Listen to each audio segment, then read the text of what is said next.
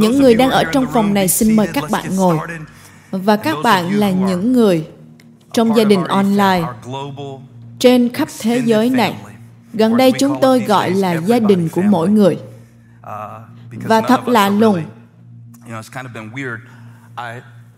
tôi thường bảo đội ngợi khen thờ phượng ngồi trên đây với tôi khi tôi giảng. Một trong những người diễn giả cũng là bạn của tôi hỏi rằng tại sao cậu lại để ban thờ phượng ngồi trên đó vậy? Và tôi nói vì rất cô đơn khi đứng trên đây. Như kiểu hơi lo ngại khi giảng ở trong một khán phòng trống. Bởi vì chúng ta xây căn phòng này cho một số lượng người rất lớn, gấp cả trăm lần số người đang ở trong phòng ngay lúc này. Cho nên cảm giác phòng trống có hơi rùng mình một chút. Tôi không có ý nói điều gì xấu về các bạn đang đứng ở đây đâu nhé. Nhưng cảm giác nó như việc cất lên đang xảy ra và như thể các bạn không được cất lên vậy vì nhiều người các bạn vẫn còn ở đây. Tóm lại là tôi hơi cảm giác cô đơn khi ở trên đây. Ồ, cũng là đội này đến đây hôm nay sao? Có vài người khác cũng đến à? Thậm chí vào tuần đầu tiên của kỳ cách ly, tôi đã nói với các bạn hãy lên đây ngồi với tôi khi thờ phượng Chúa xong, bởi vì điều đó sẽ giúp tôi không cảm thấy cô đơn. Có lẽ bạn không bao giờ nghĩ bục giảng là nơi cô đơn đâu nhưng đôi lúc nó cô đơn lắm đấy. bởi vì bạn đang bộc lộ tâm hồn của mình cho người khác thấy. Đặc biệt là những người có những biểu hiện trên khuôn mặt của họ khi bạn giảng. Họ cứ nhìn bạn kiểu như ồ tôi không có ý đoán xác ai khi nói thế này đâu. nhưng họ nhìn bạn kiểu như họ chưa bao giờ làm điều gì sai trái trong cuộc đời của họ cả và họ có nhiều việc hay ho cần phải làm hơn là ngồi ở đây. không phải ai cũng nhìn bạn kiểu như vậy nhưng có vài người như thế. khi bạn giảng bạn cố để ban ra tình yêu thật nhiều nhưng đôi lúc bạn không nhận được lượng tình yêu nhiều như thế. cho nên khi bạn giảng trong phòng trống thì nó rất khác biệt. căn phòng lớn này gần như là trống hoàn toàn. Tôi không biết bạn thấy không, nhưng những cái ghế đều trống cả và nó thật cô đơn, thật cô đơn. Thật cô đơn. trong những thời gian gần đây. Chúng ta thường đến hội thánh. và đây là nơi mà chúng ta có thể đến. Bạn biết đấy, bạn từng đến chi hội Rock Hill đó là tên cũ bây giờ gọi là chi hội Riverwalk. Hay bạn đến chi hội Gaston, Blackney hay Valentine là chi hội mà tôi đang giảng ở đây, hay chi hội Greenville, Morrisville. Chúng ta có rất nhiều chi hội và ý tưởng đó là chúng ta sẽ bước ra và sát cánh với nhau để biết rằng chúng ta không cô đơn trên hành trình đức tin. Bạn không hề cô đơn trong trận chiến gọi là cuộc đời. Hãy bình luận tôi không cô đơn.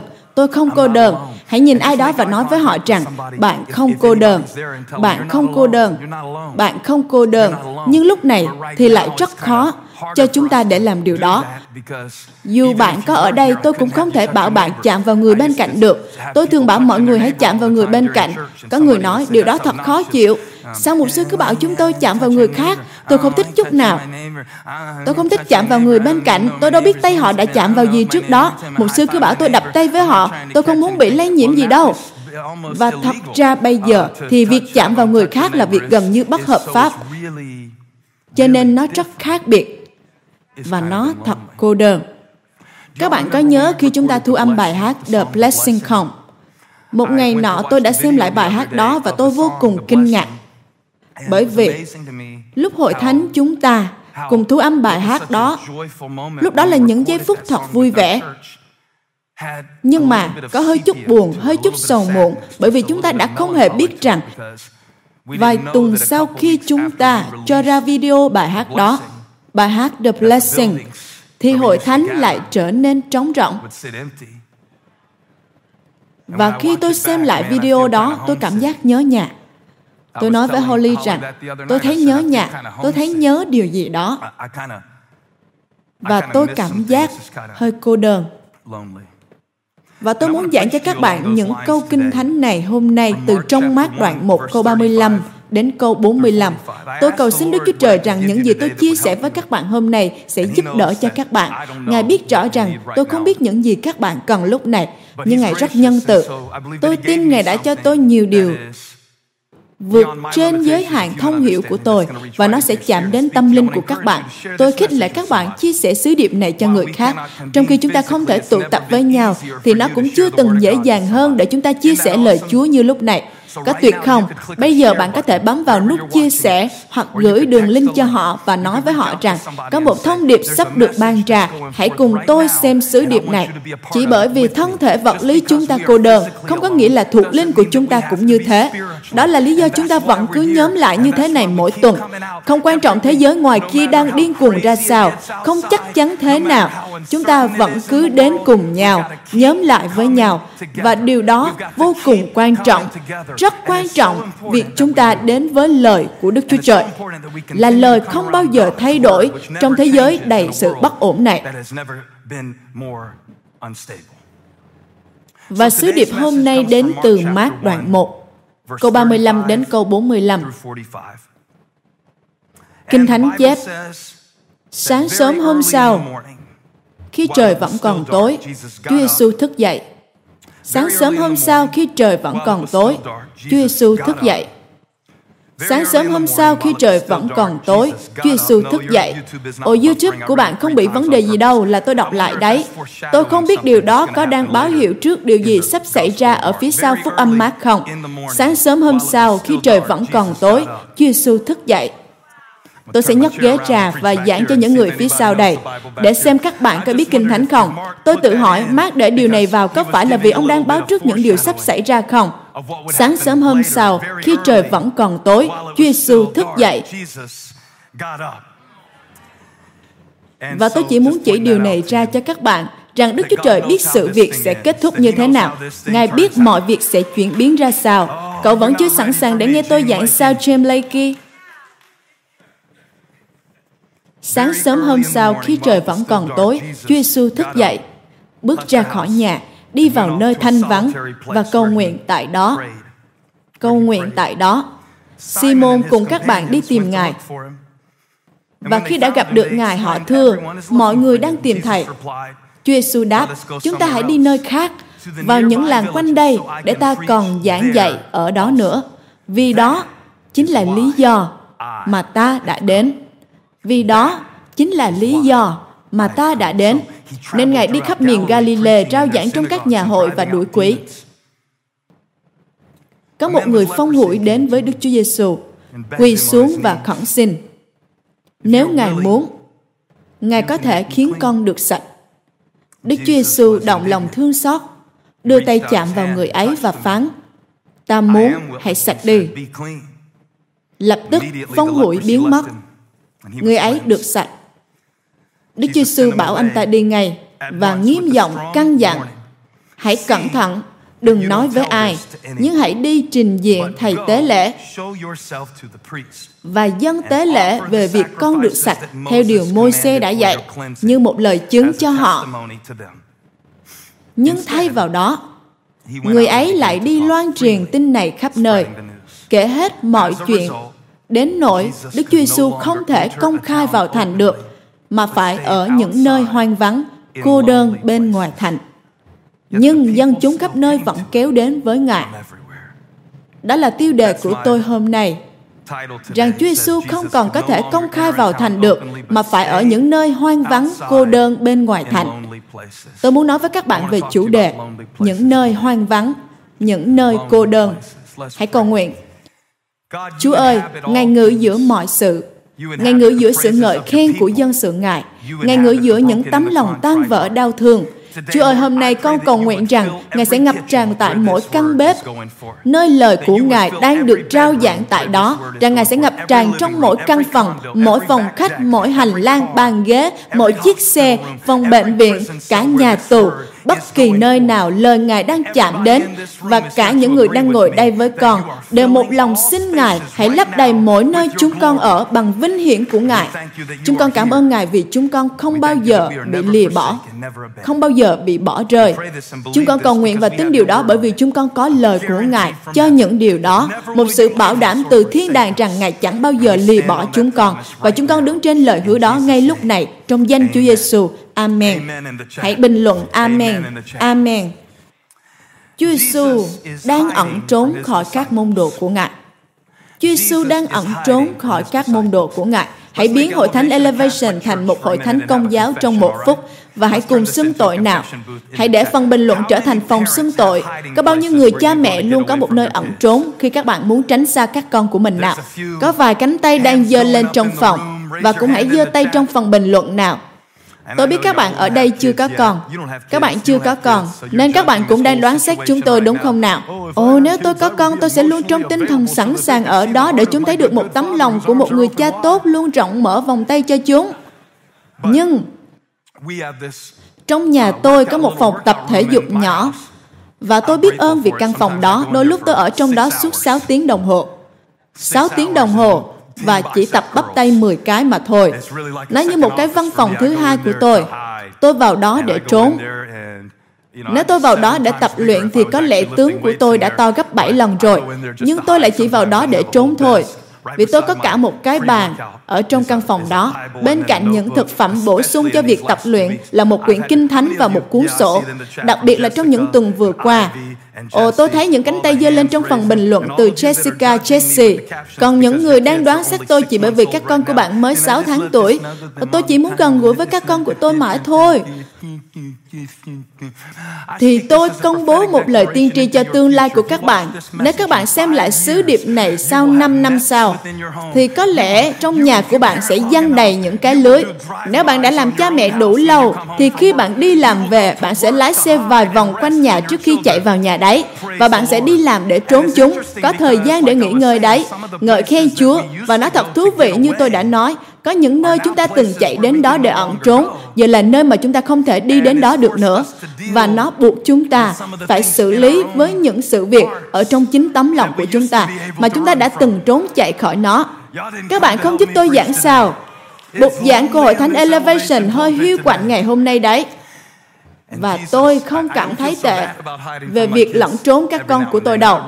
Đôi lúc như thế, tôi là một người cha rất tốt ở thời điểm hiện tại. Tôi không muốn các bạn có những ý tưởng không đúng nhé. Nhưng lâu lâu một lần, giống như Chúa Giêsu, tôi cần phải đi khỏi phía rơ một chút. Tôi đã nghĩ điều này như một sự châm biếm vì chúng ta đang nói về việc dành thời gian với Chúa Giêsu. Tôi đã thấy trên Instagram các bạn cùng với ly cà phê rồi kế hoạch đọc kinh thánh, ba bản dịch khác nhau, rồi cả sách tỉnh nguyện nữa, nói về việc hãy dành một ít thời gian với Chúa Giêsu. Và tôi nghĩ thật ngầu vì thậm chí là Chúa Giêsu, Ngài vẫn cần dành thời gian với Chúa Giêsu. Đấy là điều vô cùng quan trọng. Bởi vì nếu bạn chưa từng dành một khoảng thời gian nào để ngắt kết nối với những điều bên ngoài, thì bạn sẽ luôn bị lèo lái bởi những chương trình kế hoạch đến từ bên ngoài. Cuộc đời của Chúa Giêsu là hình mẫu trong nhiều cách, khả năng để sống từ bên trong.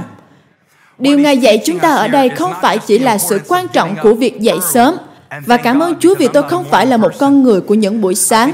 Tôi nghĩ thật lố bịch khi tôi giảng sứ điệp này vào buổi sáng. Bởi vì có những buổi sáng tôi không cảm thấy mình là một cơ đốc nhân cho đến 11 giờ trưa. Nó mất chừng đấy thời gian để khiến tôi được cứu một lần nữa. Tôi phải uống một ly cà phê và một ly coca không đường để có thể cảm nhận được Chúa Thánh Linh vào buổi sáng. Nhưng Chúa Giêsu thức dậy sớm để cầu nguyện. Tại sao vậy? Là để đặt Ngài hướng thẳng vào trong mục đích của Ngài. Nó chưa từng quan trọng hơn thế, vì Chúa Giêsu đang ở tại đỉnh cao của sự nổi tiếng và Ngài hiểu rằng sự nổi tiếng và mục đích thường không làm việc cùng với nhau. Thực tế thì, thực tế thì, liệu tôi có thể giảng cho các bạn như những thanh thiếu niên không? Liệu tôi có thể giảng cho các bạn như buổi nhóm thanh thiếu niên không? Tôi đã nói với các bạn trẻ rằng đừng mơ hồ giữa tiếng tâm và sự kết quả. Đừng mơ hồ giữa việc được chú ý và việc được biết đến. Khi tôi đến và giảng cho thanh niên hôm thứ Sáu, để kết thúc kỳ học thanh thiếu niên, Tôi đã nói với các bạn ấy về việc Chúa Giêsu từ chối việc bị điều khiển bởi những ý kiến của số đông hay những chương trình kế hoạch bên ngoài. Vì lý do đó, Kinh Thánh chép rằng, Ngài đi khỏi phía rờ, Giăng, Gia Cờ, Andre, Barthélemy và đi đến một nơi mà Kinh Thánh gọi là một nơi vắng vẻ. Nó là một từ mà bạn sẽ thấy nó giống nghĩa với từ đồng vắng, vùng hoang vu hay hoang mạc. Chúa Giêsu rõ ràng là có một chỗ bí mật mà Ngài thích đến đó để sạc lại, để dành thời gian với Chúa Giêsu. Chúa Giêsu phải đi để dành thời gian cho Chúa Giêsu và với cha của Ngài. Kinh Thánh gọi đó là sự cầu nguyện, chứ không phải chỉ là lúc để Ngài đọc một danh sách những việc mà Ngài muốn Đức Chúa Trời làm cho Ngài, nhưng là một nơi để Ngài nhận lấy mạng lệnh từ bên trong về những việc mà Đức Chúa Trời muốn Ngài làm vào ngày hôm đó. Nếu bạn vẫn chưa có một nơi như thế trong cuộc đời, nơi mà bạn đến đó và sẵn sàng ở một mình trong ít lâu, thì bạn sẽ hao tốn cả cuộc đời mình để kéo và lướt xem những bức ảnh về những ý tưởng mục đích của người khác. Nhưng Chúa Giêsu hiểu tầm quan trọng của việc ở một mình. Đôi lúc chúng ta phải ở một mình. Đôi lúc chúng ta phải ở một mình. Tôi nhận thấy rằng chúng ta đang sống trong một thời điểm nơi mà việc ở một mình chưa từng khó khăn như thế này ý tôi là thực sự ở một mình. ý tôi không phải là không có một con người nào ở gần bạn. Điều đó trong thời kỳ cách ly này là rất dễ rồi. nhưng ý tôi là việc bạn thực sự ở một mình và tìm kiếm chúa. hỏi chúa rằng chúa ơi ngài muốn con làm gì đây? Điều đó thật khó vì tôi là một người thích oanh tạc khắp nơi. Thật khó để thực hiện vì nếu tôi đang đọc kinh thánh hay đang xem bài giảng trên cùng một chiếc điện thoại vừa có ứng dụng kinh thánh nhưng cũng có những ứng dụng khác Việc ở một mình chưa bao giờ khó khăn hơn lúc này. Bạn có để ý điều này không? Thậm chí lúc ở một mình, chúng ta vẫn bị ngập tràn bởi nhiều giọng nói. Thậm chí lúc chúng ta ở một mình, vẫn có rất nhiều tiếng ồn khác và Chúa Giêsu có một chỗ. Bạn cũng cần phải có một chỗ và tôi ước ao có một nút bật chế độ máy bay trong tâm trí của tôi. Bạn biết nút chế độ máy bay trên điện thoại không? Nếu bạn có thể ngắt mọi kết nối và dành thời gian cho điều thực sự quan trọng trong cuộc đời, tôi ước có chế độ máy bay đó trong tâm trí tôi, nhưng tôi không thể tìm thấy nó trong đầu của mình. Và tôi thấy rằng dù thân thể tôi đang ở một mình, nhưng tâm trí tôi lại ở một nơi vô cùng đông đúc. Một trong những vấn đề của chúng ta lúc này đó là chúng ta bị tê liệt, mất cảm giác trước những điều thật sự quan trọng bởi vì chúng ta quá oanh tạc và liên tục kết nối với những thứ bên ngoài là những thứ thứ yếu đang cướp lấy sự chú ý của chúng ta và nó không phải là bản chất cốt lõi. Tôi đang giảng đây Caroline, Melissa, tôi đang giảng đây Chúa Giêsu ở một mình, Ngài chọn để ở một mình. Nó không hề dễ dàng cho Ngài. Thực ra Kinh Thánh chép, phi đã đi tìm Ngài. Vera đã đi tìm Ngài. Bạn có biết các con của tôi đang bắt đầu làm gì không? Chúng bắt đầu gọi điện FaceTime cho tôi trong khi tôi đang ở nhà. Chúng đã làm thế đấy. Gọi FaceTime cho tôi trong nhà tôi và tìm tôi như thể tôi nằm trong bản lương của tụi nó vậy. Và Peter đã lòng theo để tìm Chúa Giêsu. Hãy nghe nếu bạn thích, bạn có thể tra cứu thêm điểm này. Trong bản Hy Lạp chép rằng, ông đi tìm Chúa Giêsu khi Chúa Giêsu đang ở chỗ của Ngài. Ngài có một chỗ để Ngài có thể ở một mình, chỉ một mình mà thôi và nghe những gì Đức Chúa Cha nói. Ngài đi khỏi tất cả những sự phân tâm sao lãng và tránh xa khỏi những ý kiến, khỏi những sự mệt mỏi căng thẳng điên rồ trong suốt 24 giờ đồng hồ mà thế gian này đang nhồi nhét vào trong chúng ta. Nó cho chúng ta sự sợ hãi dưới hình thức của sự giải trí và chúng ta lại không nhận ra rằng mình đang bị móc dính vào những thứ được thiết kế để chúng ta luôn ở trong tình trạng cần những thứ đang hủy hoại chúng ta. Chúa Giêsu đi khỏi đó và rồi phi rơi đến. Tiếng Hy Lạp gọi đó là lần tìm theo dấu của Chúa. Kiểu như ông là một người lén theo dõi vậy. Gần như kiểu mà ma quỷ lần theo dấu của bạn. Kiểu như sự lo lắng lần theo dấu của bạn vậy. Như những việc xảy ra hai năm trước cứ lần theo bạn và ngăn giữ bạn, không cho bạn vui hưởng ở thời điểm hiện tại. Và Peter như, Hey, Rabbi, thầy ơi, mọi người đang tìm thầy. Như thể Chúa Giêsu sẽ phù hợp với mọi sự mong đợi của người khác vậy. Khi Ngài đến từ Đức Chúa Trời, vì một mục đích mà nó gắn liền với bản chất của Ngài. Họ đang tìm kiếm Thầy đấy. Thầy phải ra đó và làm thêm một vài phép thuật nữa, đuổi quỷ. Điều này sẽ giúp ích rất nhiều cho cuộc bầu cử đấy. Họ nói họ sẽ bỏ phiếu bầu cho Ngài nếu Ngài chịu làm thêm nhiều phép thuật nữa đấy. Bạn biết đấy, lúc ấy Chúa Giêsu đang ở đỉnh cao của sự nổi tiếng, nhưng Ngài chọn để ở một mình và hãy xem những gì Ngài làm tiếp theo. Và đây là điều bạn có thể làm khi ý định và mục đích của bạn được thiết lập từ bên trong. Đây là điều mà tôi muốn nói. Nhưng trước hết hãy tìm kiếm nước Đức Chúa Trời và sự công chính của Ngài. Đây là điều tôi muốn nói. Bạn sẽ hoạt động hiệu quả từ một nơi của sự bình an, chứ không phải một nơi của áp lực. Đây là điều tôi muốn nói. Bạn cứ để thế giới này điên cuồng như nó muốn, nhưng bạn có một điều vượt quá mọi sự hiểu biết đang gìn giữ lòng và tâm trí của bạn trong Chúa Giêsu Christ. Đây là ý tôi muốn nói bạn phải đặt ra những hàng rào và nói rằng đây là phạm vi mà tôi muốn hướng sự chú ý tập trung của mình vào. Bạn phải đặt sự tập trung của bạn, đôi mắt của bạn vào những điều đời đời, chứ không phải là những điều tạm bợ. Và Chúa Giêsu nói, ta vui vì họ đang tìm ta. Nhưng lúc này, ta cần phải ở một mình. Và đây là điều Chúa nói với Phi-e-rơ. Hãy đi đến những ngôi làng khác gần đây, vì đây là lý do mà ta đến. Đây là lý do mà ta đến. Hãy bình luận, đây là lý do mà ta đến.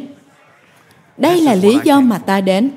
Khi bạn biết điều gì xảy ra ở bờ bên kia của điều này, đây là lý do mà ta đến. Ví dụ như bạn đến hội thánh hôm nay vì điều gì?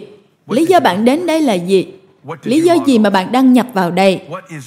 Mục đích của việc bạn ở đây là gì? Mục đích của tôi ngày hôm nay là giảng lời của Đức Chúa Trời cho các bạn. Tôi không có khả năng để thay đổi các bạn. Tôi chỉ là một con người. Tôi thậm chí không có khả năng để giúp các bạn làm sáng tỏ hết mọi vấn đề, dịch bệnh trong con người. Nó quá lớn. Nhưng tôi biết tôi ở đây để làm gì. Tôi ở đây để công bố lời của Đức Chúa Trời và tôi tin rằng Ngài ban cho tôi một cái lưỡi để chống đỡ lại sự mệt mỏi và Chúa sai tôi đến đây với một nhiệm vụ giúp đỡ cho những người đang ở trong những nơi cô đơn hiu quạnh. Tôi muốn các bạn chú ý rằng Chúa Giêsu chọn để đi đến một nơi vắng vẻ, cô đơn. Chúa Giêsu chọn một thời kỳ để tách biệt Ngài khỏi mọi sự căng thẳng lo lắng. Ngài chọn để tách biệt mình khỏi mọi sự việc kịch tính. Ngài chọn tách biệt mình khỏi mọi nhu cầu bủa vây Ngài và Ngài phải cứu lấy thế giới. Có lẽ trong thời kỳ này, lý do mà nhiều người trong chúng ta bị căng thẳng mệt mỏi là bởi vì chúng ta không hiểu tại sao Chúa lại đặt chúng ta ở đây. Chúng ta quá bận rộn đeo đuổi nhiều thứ, sự nổi tiếng, địa vị, thành đạt, sự công nhận của con người. Chúng ta quá bận rộn đeo đuổi những điều đó, nhưng Chúa Giêsu lại lui về một nơi vắng vẻ để Ngài được nhắc nhở lại nhiệm vụ của Ngài và đặt mình ngay thẳng với lý do mà Đức Chúa Trời đã sai Ngài đến.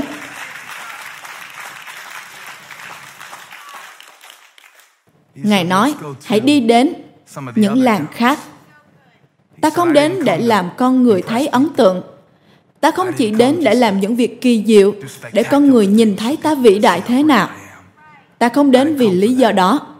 Hãy để ta đi làm những việc ta đến để làm. Các bạn đến đây để làm việc mình đến đây để làm.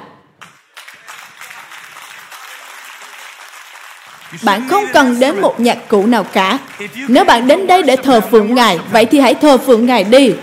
Nếu bạn đến đây để thờ phượng Ngài, vậy thì hãy thờ phượng Ngài đi. Tôi không cần một cây guitar, một cái trống hay một cây organ. Nhưng ngay lúc này, tại nhà của các bạn, hãy làm việc bạn đến đây để làm. Nếu bạn bấm vào nghe bài giảng hôm nay chỉ để giải trí, vậy thì bạn cứ ngồi đó đi. Nhưng nếu bạn đến đây để ngợi khen Chúa và bạn không quan tâm nó trông thế nào, cảm giác ra sao, nhưng bạn biết rằng những người thờ phượng thật có thể thờ phượng Ngài ở bất kỳ nơi đâu, bất kỳ lúc nào, với bất kỳ thứ gì. Hỡi mọi vật có hơi thở, hãy ngợi khen Đức Giê-hô-va. Hãy dành 10 giây để làm điều bạn đến đây để làm. Hãy dành 5 giây để làm điều bạn đến đây để làm.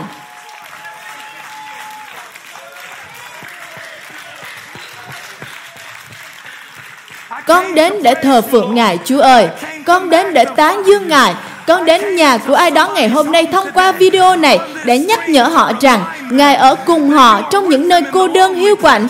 Ngài ở cùng họ trong những nơi tâm tối và Ngài đang dấy lên trong tâm linh của những người đang đặt để mục đích của họ theo đúng vận mệnh của họ và không bị phân tâm sao lãng trong giờ phút này.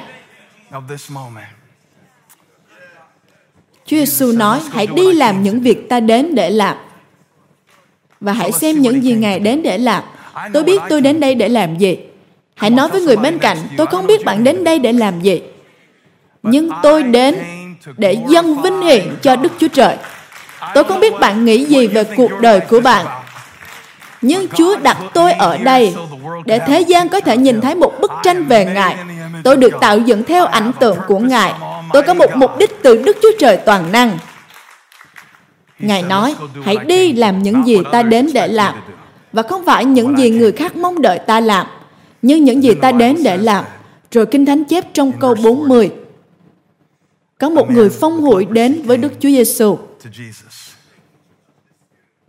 Ngài nói, hãy đi làm những việc ta đến để làm. Và rồi, có một người phong hủi đến với Chúa Giêsu.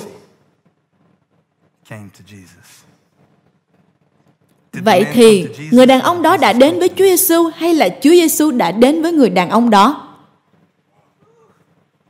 Chúa Giêsu nói, hãy để ta cho các con thấy ta đến đây để làm gì. Và một người phong hủi đến với Ngài, quỳ xuống, khẩn xin Ngài. Một người đàn ông trong một hoàn cảnh tuyệt vọng. Ông gặp những vấn đề về da mà các bác sĩ da liệu không thể chữa trị được. Ông phải bị cách ly ở bên ngoài trại quân. Bạn thấy không, có nhiều điều chúng ta đang trải qua và chúng ta nghĩ nó mới. Nhiều người chỉ mới biết về việc giãn cách xã hội vài tháng trước thôi. Nhưng giãn cách xã hội đã có trong mát đoạn 1 và Lê Vi Ký đoạn 13 rồi. Những thách thức mà chúng ta đang đối diện không có gì mới với Chúa cả. Nó chỉ là mới với chúng ta mà thôi. Những việc bạn đang giải quyết hiện tại không có gì là mới với Chúa cả. Bạn nghĩ mình có những vấn đề, những sự tranh đấu hay những tội lỗi nào mà nó quá mới mẻ với Chúa ư? Bạn nghĩ mình thuộc tiếp tội nhân sáng tạo đến nỗi Chúa chưa từng thấy tội lỗi của bạn trước đây sao?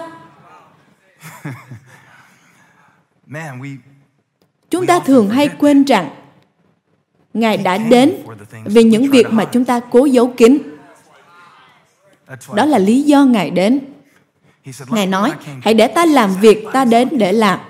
Giêsu ơi, mọi người đang tìm kiếm Thầy. Thầy có buổi ký tặng sách vào lúc 1 giờ và tham dự chương trình podcast của Joey Grogan hôm nay nữa. Đây là một việc lớn đó Chúa Giêsu. Nó sẽ là một khoảnh khắc vĩ đại cho chức vụ của Ngài.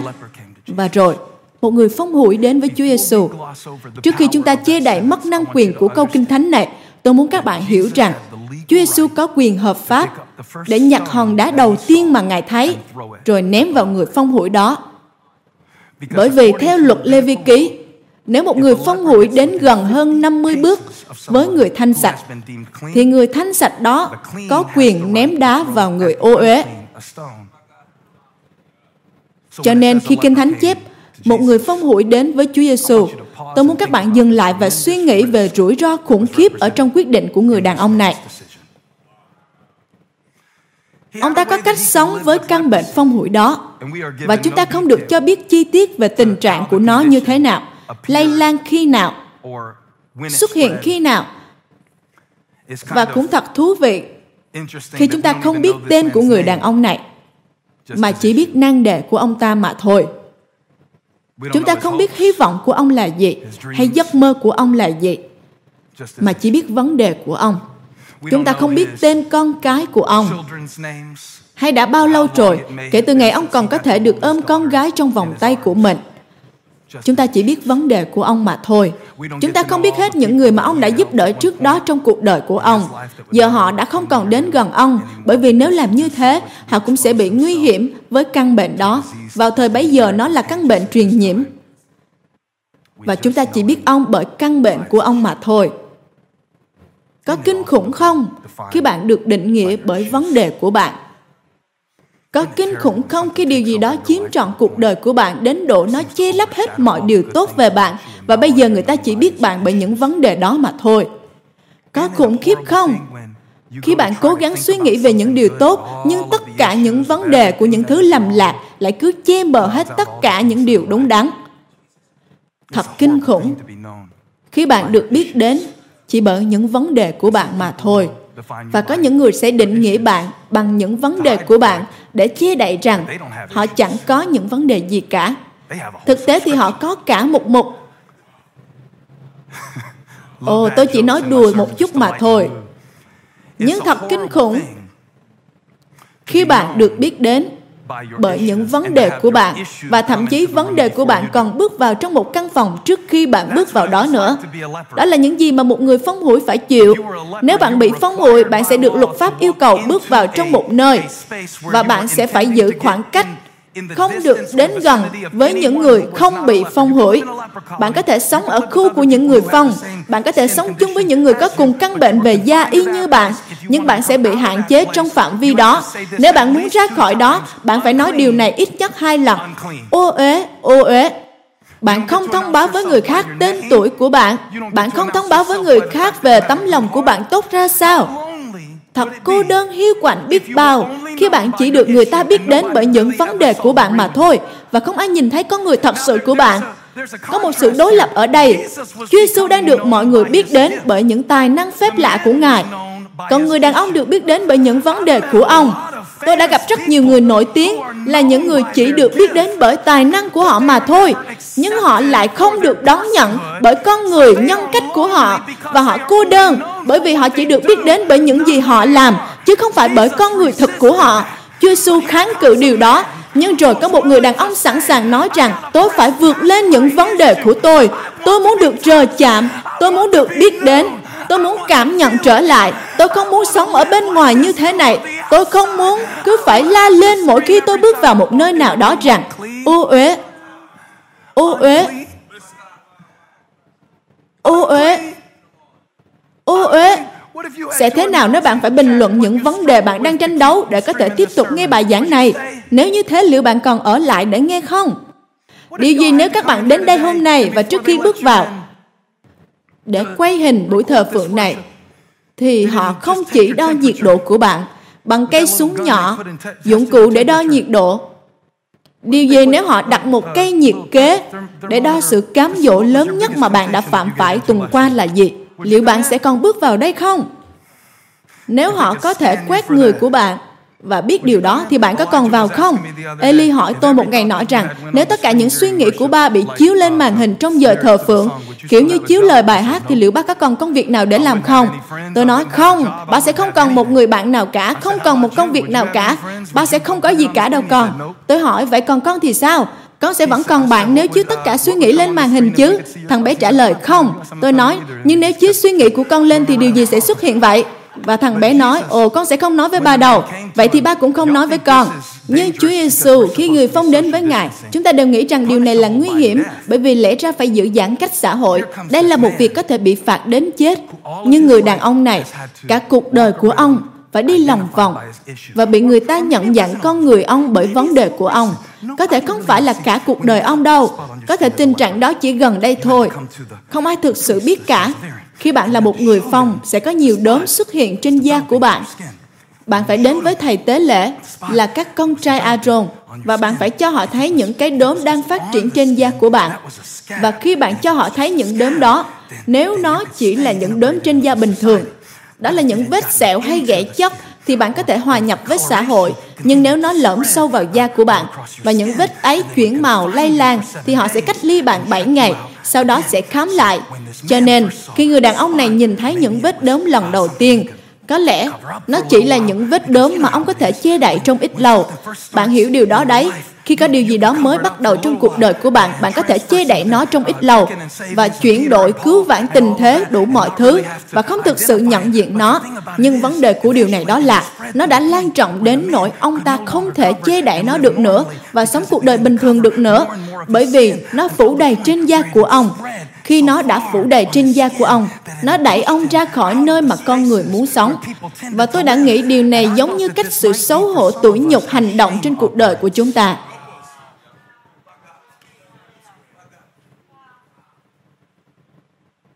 Đối với nhiều người trong chúng ta, điều giữ chúng ta bị cô lập không phải là những vấn đề trên da, nhưng là những điều trong tâm hồn của chúng ta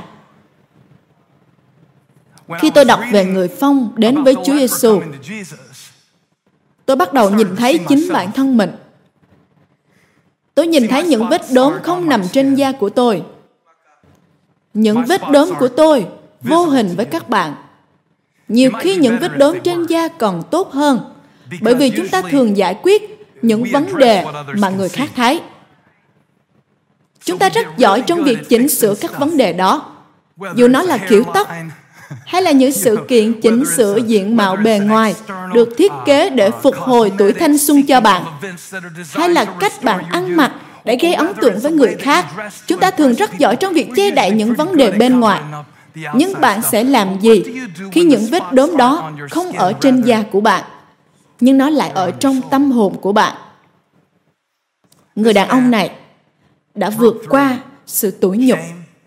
Mọi lời bào chữa Ông đã vượt qua mọi truyền thống và chạy đến với Chúa Giêsu, quỳ dưới chân của Ngài và nói rằng nếu Ngài muốn, nếu Ngài sẵn lòng, Ngài có thể chữa lành cho con. Thoạt đầu, khi tôi đọc sơ qua, hãy để tôi dạy một chút ở đây. Tôi làm cho các bạn tưởng như tôi sắp kết thúc rồi phải không? Tôi không muốn kết thúc tí nào đâu. Trong phân đoạn này, chúng ta biết quá nhiều. Chúng ta biết rằng cuối cùng thì Chúa Giêsu cũng chữa lành cho người đàn ông này và tiếp tục có một chức vụ lớn lao. Nhưng nếu chúng ta đặt mình vào ngữ cảnh ban đầu thì việc này không chỉ là một hành động đầy rủi ro cho người phong, nhưng cũng vô cùng rủi ro cho Chúa Giêsu. Và tôi muốn chắc là chúng ta hiểu lý do tại sao, bởi vì điều này sẽ giúp ích cho ai đó. Theo luật Lê Vi Ký quy định, không chỉ người phong phải ở cách xa, nhưng nếu một thầy tế lễ chạm phải một người được công bố là người không tinh sạch, người ô uế, thì thầy tế lễ đó sẽ từ tinh sạch trở nên không tinh sạch. Thực chất, người phong đang nói với Chúa Giêsu rằng, nếu Ngài sẵn lòng trở nên dơ bẩn bằng việc kết giao liên kết với con. Nó sẽ khiến Ngài trả giá. Nhưng nếu Ngài sẵn lòng, Ngài muốn, Ngài đã không đủ người đàn ông này ra khỏi đường đi để đến với những điều quan trọng hơn. Hãy nhớ những điều Ngài vừa nói trước đó. Hãy làm những gì ta đến để làm. Cho nên đây không phải là một sự gián đoạn đâu. Đây là một nhiệm vụ.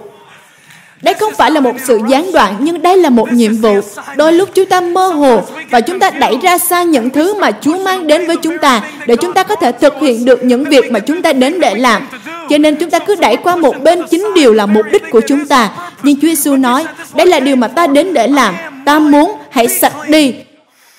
Tôi công bố điều này trên mỗi tấm lòng tuổi nhục ngày hôm nay. Hãy được sạch Tôi công bố điều đó trên mỗi quá khứ đau buồn ngày hôm nay. Hãy được sạch, được chữa lành, được tẩy sạch, được tưới mát bởi dòng nước của lời Ngài. Nhưng Chúa Giêsu không chỉ nói lời của Ngài. Ngài có thể chữa lành cho người đàn ông chỉ với lời nói của Ngài. Ngài đã chữa lành cho con trai của một viên quan. Ngài phán lời Ngài và chữa lành cho người con trai đó. Chúa Giêsu thậm chí không cần phải ở bên cạnh để chữa lành anh ta. Ngài chỉ cần phán lời của Ngài cho người vùng. Nhưng Ngài không chỉ phán, Ngài muốn bày tỏ nó ra. Và Ngài đã làm một việc vô cùng kịch tính. Ngài đã làm một việc rất đắt giá. Ngài đã làm một việc rất nguy hiểm. Hãy nghe tôi. Tôi không biết điều này là dành cho ai, nhưng các bạn đã ở trong một nơi cô đơn hiu quạnh. Một nơi cô đơn hiu quạnh. Không chỉ là một nơi buồn chán, nhưng là một nơi cô đơn hiu quạnh. Bạn nghĩ sứ điệp này chỉ dành cho những người độc thân thôi sao? Không phải đâu.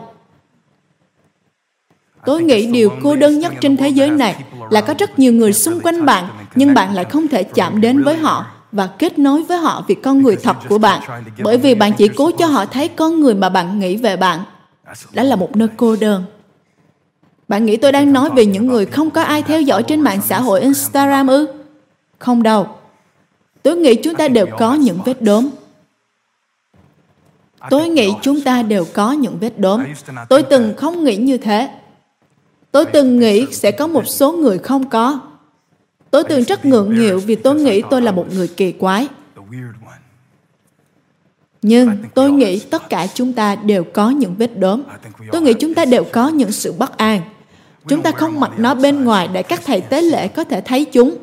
Chúng ta không mặc nó bên ngoài, nên đôi lúc thậm chí là những người yêu thương của chúng ta cũng không thể thấy được những điều mà chúng ta thực sự đang tranh đấu. Chúng ta đều có những vết đốm. Và bây giờ bạn đang ở giữa vòng cơn đại dịch này. Bạn thậm chí không thể đến hội thánh như bạn đã từng. Bạn đã từng một tuần một lần đến tụ họp với mọi người rồi hát và để đức tin của người khác nâng đỡ bạn. Nhưng bây giờ, bạn thậm chí có hội thánh ngay tại nơi cô đơn của bạn nhưng Chúa ban cho tôi một lời cho các bạn ngày hôm nay tại nơi cô đơn hiu quạnh của bạn. Ngài nói, ta muốn. Ta muốn. Và rồi Ngài đã làm. Ngài không chỉ nói, Ngài không chỉ nói, nhưng Ngài đã minh chứng nó. Ngài nói, hãy sạch đi, hãy chiếu câu kinh thánh lên. Và Ngài chạm đến ông ta Hãy nhớ những gì tôi đã nói với các bạn. Nếu người tin sạch chạm đến một người ô uế, thì người tin sạch sẽ trở nên ô uế. Nhưng mà không phải thầy tế lễ nào cũng như vậy. Chúng ta không đến với một thầy tế lễ tối cao là đấng không thể cảm nhận rời chạm được đến những cảm xúc yếu đuối của chúng ta. Một trong những điều đầu tiên mà bệnh phong tấn công đó là khả năng cảm giác của các bạn. Một trong những dấu hiệu đầu tiên về bệnh phong mà bạn mắc phải, nó không phải chỉ nằm trên da của bạn, như là việc bạn mất đi khả năng cảm giác cảm nhận đó là một căn bệnh nhiễm trùng vi khuẩn đã chạm vào trong hệ thống thần kinh. Một người đàn ông đã không còn cảm giác, đang được trời chạm bởi một thầy tế lệ có thể cảm giác được ông. Kinh Thánh chép, Splagnisomai, Ngài cảm nhận cho bạn, Ngài cảm thông với bạn, Ngài ngồi với bạn, Ngài sống với bạn, Ngài khóc với bạn, Ngài đồng đi với bạn, Ngài cũng giận với bạn, Ngài cảm nhận những gì bạn cảm nhận. Ngài nói ta sẽ, ta muốn, và Ngài chạm đến người đàn ông. Đây là điều thú vị về phân đoạn Kinh Thánh. Chúng ta nghĩ rằng Chúa Giêsu, thầy tế lễ tối cao trở nên không tinh sạch và không đủ tư cách vì Ngài đã chạm đến một điều ô uế. Nhưng không phải thầy tế lễ nào cũng như thế. Vì Ngài là thầy tế lễ không đến từ con người. Vì Ngài là thầy tế lễ không đến từ thế gian này. Vì Ngài là thầy tế lễ không hề có tội lỗi Chiên con không tì vết của Đức Chúa Trời. Ngài không phải như những thầy tế lễ khác. Khi người tinh sạch chạm đến người ô uế, người tinh sạch không trở nên ô uế, nhưng người ô uế được trở nên tinh sạch và ngay lập tức bệnh phong của người đó biến mất. Ngay lập tức mọi sự xấu hổ tủi nhục bị bẻ gãy ra khỏi cuộc đời của bạn. Ngay lập tức những điều từng cầm giữ bạn không còn cầm giữ bạn được nữa. Hãy dâng Chúa sự ngợi khen nếu bạn biết điều đó. Chúa ơi, xin hãy chạm đến họ. Xin hãy chạm đến họ. Họ đã ở trong những nơi cô đơn hiu quạnh. Họ thậm chí không còn thích chính họ nữa. Nhưng xin hãy chạm đến họ, Chúa ơi. Họ đã quá mệt mỏi với những điều này. Xin Ngài chạm đến họ. Họ tự hỏi không biết còn bao lâu nữa. Chúa ơi, liệu các con của con có còn quay lại trường học nữa không? Liệu con có thể đi ra ngoài được nữa không, Chúa ơi? Xin Ngài hãy chạm đến họ như Ngài đã rời chạm đến người đàn ông đó. Chạm đến họ vượt trên cả những nan đề mà họ đang đối diện và nhắc nhở họ rằng Ngài đã đến để chạm đến những gì mà con người đã đẩy ra xa và Ngài không bị kinh hãi hay dọa dẫm trước những vết đốm của chúng con. Chúa ơi, bất kỳ điều gì đã ngăn giữ họ đằng xa, con cầu nguyện rằng họ sẽ có can đảm để đến gần Ngài ngày hôm nay. Các bạn đã ở trong những nơi cô đơn hiu quạnh vì chúng ta thảy đều có những vết đốm. Chúng ta đều có những nơi bất an, những nơi không thỏa đáng. Chúng ta đều có những vết đốm. Khi Ngài chạm người đàn ông đó, đây là một điều rất đẹp. Khi tôi nhắn tin cho bạn tôi điều này, tôi đã khóc. Tôi nhắn cho cậu ấy để nói về việc lúc đầu trong bản văn, một người phong hủi đã ở tại nơi cô đơn, hiu quạnh, Tôi hình dung ra hàng ngàn người đang sống trong những nơi cô đơn hiu quạnh ngày hôm nay. Và có lẽ không ai biết, nhưng bạn thì biết. Trong Kinh Thánh, những người phong hủi phải ở ngoài trại quân.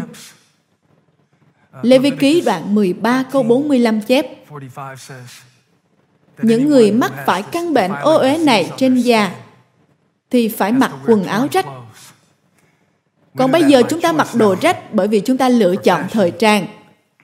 Những người hướng dẫn thờ phượng đều mặc quần jean có thêm vài cái lỗ ở đây.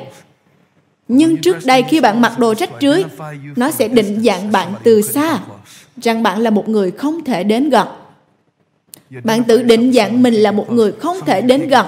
Có nhiều người bạn không thể đến gần người khác. Bạn không thể đến gần Chúa. Bạn không thể thực sự cầu nguyện bởi vì bạn không cầu nguyện cho những điều thực sự.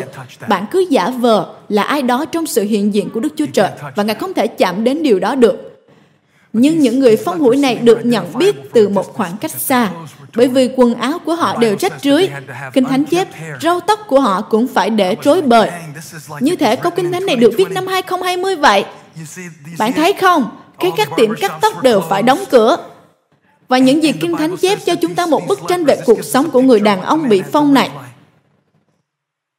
Râu tóc rối bời, quần áo rách rưới, và họ phải che phần phía dưới khuôn mặt của họ lại. Có phải Kinh Thánh không thích hợp không vậy? Không đâu, Kinh Thánh vô cùng thích hợp cho thời điểm mà chúng ta đang ở. Các ngươi phải che mặt lại và la lên rằng, ô uế, ô uế. ngày nào người ấy còn mắc bệnh thì còn bị ô uế và phải sống một mình. Khi phân đoạn kinh thánh bắt đầu người phong hủi ở tại một nơi rất cô đơn và được nhận dạng bằng những nan đề của ông. Và đó là nơi mà nhiều người trong chúng ta đã trải qua. Điều làm nước mắt tôi chảy là cách mà phân đoạn này kết thúc. Bởi vì kinh thánh chép rằng khi Chúa Giêsu chữa lành người đàn ông, Ngài nói với ông ta, đừng kể với ai những việc ta đã làm cho người, Điều này trái ngược hoàn toàn với những gì chúng tôi dạy bạn tại hội thánh. Chúng tôi thì bảo các bạn hãy bấm chia sẻ, hãy làm chứng và ngợi khen Chúa vì những việc Ngài đã làm cho các bạn. Nhưng Chúa Giêsu quản trị một cách có mục đích. Ngài biết nếu có người bắt đầu đến với Ngài chỉ để xem những phép lạ bên ngoài thì sẽ bỏ lỡ mất mục đích ý định mà Ngài đã đến để thực hiện. Khi Ngài bảo người đàn ông đừng nói cho ai cả, Kinh Thánh chép, Đức Chúa Giêsu nghiêm giọng cảnh báo và theo hình ảnh của nguyên ngữ Hebrew là Ngài đang khịt mũi. Các bạn đã bao giờ nghe về Chúa Giêsu cứng rắn chưa? Vậy còn Chúa Giêsu khịt mũi thì sao? Tôi biết là các bạn đã thấy Chúa Giêsu ngọt ngào, hài như Giêsu ngọt ngào, nhỏ bé, nặng khoảng 3 đến 4 kg. Hay Chúa Giêsu theo kiểu mê tín. Tôi biết bạn thấy tất cả những Chúa Giêsu đó nhưng đây là Chúa Giêsu đang khịt mũi và Ngài đã nghiêm giọng căn dặn người đàn ông đừng nói với ai những gì ta đã làm. Điều đầu tiên người đàn ông đã làm sau khi được chữa lành là ông đi nói với tất cả mọi người. Khi đọc điều đó tôi như Chúa Giêsu ơi, Ngài biết tương lai, Ngài biết ông ta sẽ đi nói với mọi người, Ngài biết ông ta sẽ không vâng lời, Ông ta làm chính xác những điều Ngài dặn ông ta không được làm. Tại sao Ngài còn chữa lành cho ông ta? Và Ngài nói với tôi, ta muốn con biết rằng, dù thế nào đi chăng nữa, ta sẽ vẫn làm điều đó. Tôi cần các bạn biết điều này. Bạn nghĩ rằng khi Chúa đã cứu bạn, Ngài không hề biết những gì bạn sẽ tranh đấu sao? Tôi có một tin tốt cho các bạn hôm nay đây. Dù thế nào đi nữa, thì Ngài vẫn cứu bạn. Nếu bạn biết rằng Chúa đã cứu bạn và bạn vẫn đang tranh đấu với điều gì đó, nhưng bạn vẫn có thể đến gần với Ngài và phụ thuộc vào Ngài. Hãy bình luận nào, Ngài vẫn làm điều đó dù thế nào đi nữa. Ngài gọi tên tôi, Ngài ban cho tôi ân điển Ngài đổ đầy tôi bằng thánh linh Ngài. Dù thế nào đi nữa, Ngài vẫn làm điều đó. Ngài không cần phải làm thế. Đó là điều tôi không thể mua, không thể kiếm được. Tôi không xứng đáng với nó. Nhưng dù thế nào, Ngài vẫn làm điều đó. Nào hãy dâng Ngài một sự ngợi khen dù thế nào đi nữa. Ngài làm điều đó dù thế nào đi nữa. Ngài đã làm điều đó. Ngài đã làm điều đó dù thế nào đi nữa. Nào, đây là sứ điệp dành cho những người phòng. Là sứ điệp dành cho những người phòng. Làm thế nào bạn đến với Chúa Giêsu? Bằng bất cứ cách nào bạn có thể, bất cứ giá nào. Tôi sẽ tiến về phía trước và không lùi bước. Tôi sẽ không chết một mình. Tôi sẽ không ngã lòng. Nhưng tôi đang sống lại. Bằng bất cứ cách nào. Dù thế nào đi nữa, Ta biết lẽ ra ta không cần chạm đến con. Nhưng dù thế nào đi chăng nữa, ta vẫn sẽ chạm đến con. Ta biết ta không cần phải sử dụng con, nhưng ta vẫn dùng con dù thế nào đi nữa. Ta sẽ làm nó dù thế nào đi nữa. Tôi nghe Chúa đang nói về năm 2020 rằng ta biết nó đã giống như một địa ngục sống, nhưng ta sẽ làm tăng trưởng đức tin của con bằng bất cứ cách nào. Dù thế nào thì ta cũng sẽ giấy con lên, sẽ rao giảng phúc âm, Tôi biết chỉ khoảng 40 người trong phòng này, nhưng dù thế nào đi nữa tôi vẫn sẽ giảng. Dù thế nào đi nữa thì Ngài đã làm nó. Tôi không hoàn hảo, nhưng Ngài vẫn thích tôi. Tính cách của tôi vẫn còn nhiều điều đáng ghét, nhưng Ngài vẫn thích tôi. Với những góc cạnh thô lỗ không hoàn hảo đó. Vì Ngài là một người thợ mộc. Ngài sẽ gọt giũa nó. Bạn quên rồi sao? Bạn bỏ lỡ điều này sao? Ngài là một người thợ mộc đấy. Ngài cần điều gì đó để hành động. Ngài cần một tiết học tại hiện trường. Ngài cần điều gì đó trong thật ô uế. Ngài cần một người nào đó trong lộn xộn. Ngài cần một hoàn cảnh thật tuyệt vọng để Ngài có thể nói rằng đây là lý do mà ta đã đến. Đây là việc mà ta đến để làm.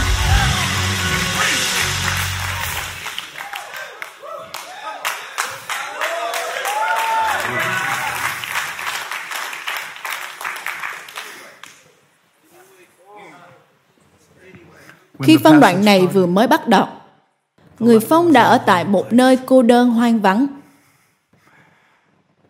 Sau khi được chữa lành, ông ta đã đi nói với tất cả mọi người, loan tin với tất cả về Chúa Giêsu. Và bây giờ, mọi người đều muốn đến để thấy Ngài. Nhưng Chúa Giêsu không đến vì điều đó. Ngài đến vì những điều sâu nhiệm hơn. Ngài không đến chỉ để giải quyết những vấn đề trên bề mặt.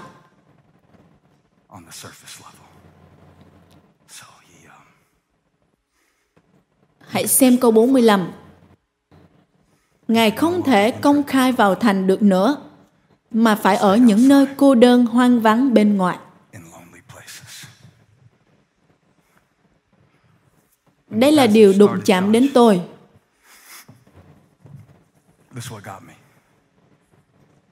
Khi phân đoạn vừa bắt đầu, người phong ở tại nơi cô đơn hoang vắng. Nhưng khi phân đoạn kết thúc, Chúa Giêsu đã ở tại nơi cô đơn hoang vắng.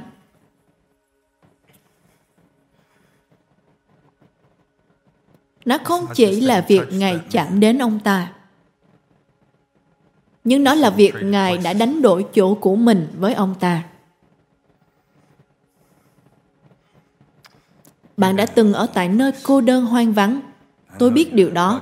Chúa đã bày tỏ cho tôi điều đó trong thánh linh của Ngài. Ngài không cần phải tỏ cho tôi nơi cô đơn của bạn, bởi vì tôi biết nơi của tôi rồi. Những người mục sư cũng cô đơn, những diễn giả cũng cô đơn, những người cha mẹ cũng cô đơn, con cái cũng cô đơn, những người kết hôn cũng cô đơn. Chúa Giêsu đã chọn sự cô đơn của mình. Người phong hủi không chọn điều đó. Nhiều người trong các bạn đang ở trong một sự cô đơn mà bạn không chọn lựa nó trong thời kỳ này của cuộc đời bạn Đức Chúa Trời muốn tôi nói với các bạn điều này. Hãy xem một lần nữa câu 45. Đây là sứ điệp hôm nay của tôi. Ngài ở tại những nơi hoang vắng cô đơn, nhưng dân chúng từ khắp nơi vẫn kéo đến với Ngài. Ngài muốn tôi nói với các bạn rằng Ngài sẽ gặp bạn tại nơi cô đơn, hoang vắng của bạn. Hãy giơ tay lên nào. Ngài nói, con không cần phải giấu ta điều đó. Ta sẵn lòng để chạm đến con. Con không cần phải ở cách xa ta. Có thể con đang phải giữ khoảng cách với mọi người trong lúc này, nhưng con vẫn có thể đến gần ta hơn. Ngài đang ở gần những tấm lòng tan vỡ, Ngài cho chúng ta một bài học phúc âm rằng Ngài đã ra ngoài trại quân để chúng ta có thể bước vào. Đấng không hề biết tội lỗi trở nên tội lỗi vì chúng ta, để chúng ta trở nên người công chính của Đức Chúa Trời. Ngài nói, Ngài muốn gặp bạn tại nơi cô đơn của bạn. Bạn biết nơi đó. Bạn biết những vết đốm đó. Bạn biết những việc mà bạn cố chỉnh sửa giải quyết nhưng bạn không thể Ngài nói, ta muốn gặp con tại nơi cô đơn, hoang vắng của con.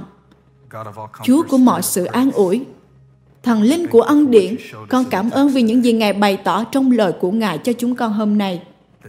Rằng Chúa Giêsu đã đổi chỗ của Ngài với người phong. Người đã tại nơi cô đơn hoang vắng. Và Chúa ơi, con cảm ơn vì Ngài đã mời gọi chúng con vào trong sự hiện diện của Ngài. Để rồi chúng con không bao giờ cô đơn nữa, Tòa nhà này đang có quá nhiều chỗ trống và nó thật tốt vì nó giúp chúng con đưa sứ điệp này đến những nơi cô đơn hoang vắng. Chúa ơi, dân sự Ngài đang giơ tay lên dù họ đang ở tại căn phòng này hay là hàng trăm ngàn người khác đang ở khắp nơi trên thế giới đang đón nhận sứ điệp này con cầu xin Ngài đổ đầy những nơi cô đơn hoang vắng của họ và để cho chúng con can đảm mà bước đến gần Ngài hơn. Với con người thật của chúng con, con người chân thật nhất của chúng con. Cho chúng con can đảm để Ngài bước vào trong những cảm xúc của chúng con và hoàn cảnh của chúng con.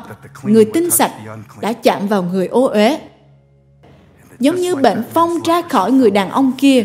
Con cầu nguyện rằng sự tủi nhục xấu hổ sẽ ra khỏi con trai con gái của Ngài ngay giờ này. Trong danh Chúa Giêsu con bẻ gãy mọi quyền lực ô danh hổ thẹn ra khỏi cuộc đời của những người đang cô đơn, đầu bù, tóc rối, mặc áo rách rưới, và đang được biết đến bởi những nan đề của họ. Con công bố rằng sự nhận dạng cuộc đời của họ không phải là những sự ô danh tủi nhục nữa, không bởi những lớp màn che đậy nào, nhưng chúng con đang đến chân thật trước mặt Ngài ngay giờ này. Chúa ở trong sự hiện diện của Ngài, có trọn niềm vui.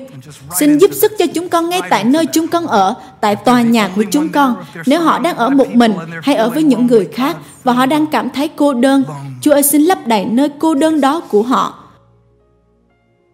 Chúng con thờ phượng Ngài.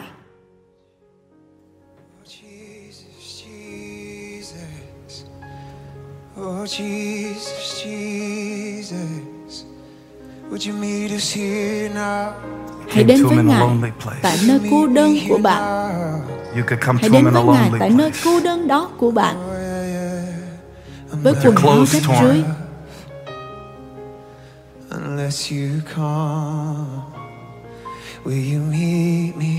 Hãy nói với Ngài, Chúa ơi, nếu Ngài muốn, Ngài có thể khiến nó dừng lại. Ngài có thể khiến nó dừng lại, không lây lan nữa. is all you are.